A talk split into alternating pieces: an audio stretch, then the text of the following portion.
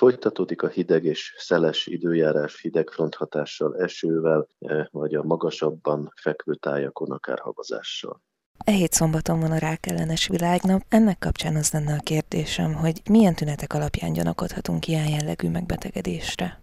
Hát az, ami mindenkiben gyanút kell, hogy keltsen, az elsősorban az indokolatlan és nagyobb mértékű fogyás. De persze mostanában majdnem mindenki fogyókúrázik, több vagy kevesebb sikerrel, de általában azért ez a fogyás szembetűnőbb, mert az esetek nagy részében ehhez még étvágytalanság, sőt az esetek egy részében ételundor is társulhat. Jellegzetes lehet például a húsundor, főleg azoknak az esetében, akik korábban szerették a húst, majd relatíva hirtelen már nem kívánják azt. Gyakran tapasztalható tünet a sápat, időnként a szürkés árnyalatú bőr, ami lehet egy háttérben meghozódó vérszegénységnek is a jele, férfiaknál, főleg idősebb korban, illetve hát nőknél pedig a változókor után észlelt vérszegénység esetén mindig gondolni kell egy rossz indulatú folyamat lehetőségére ilyenkor alkalmazott vaspótlás az egyáltalán nem megoldás, csak elfedi a tüneteket. Nagyon gyakori és egyben szubjektív tünet lehet a fáradékonyság, gyengeség, elesettség, illetve hát előfordulhat láz, és például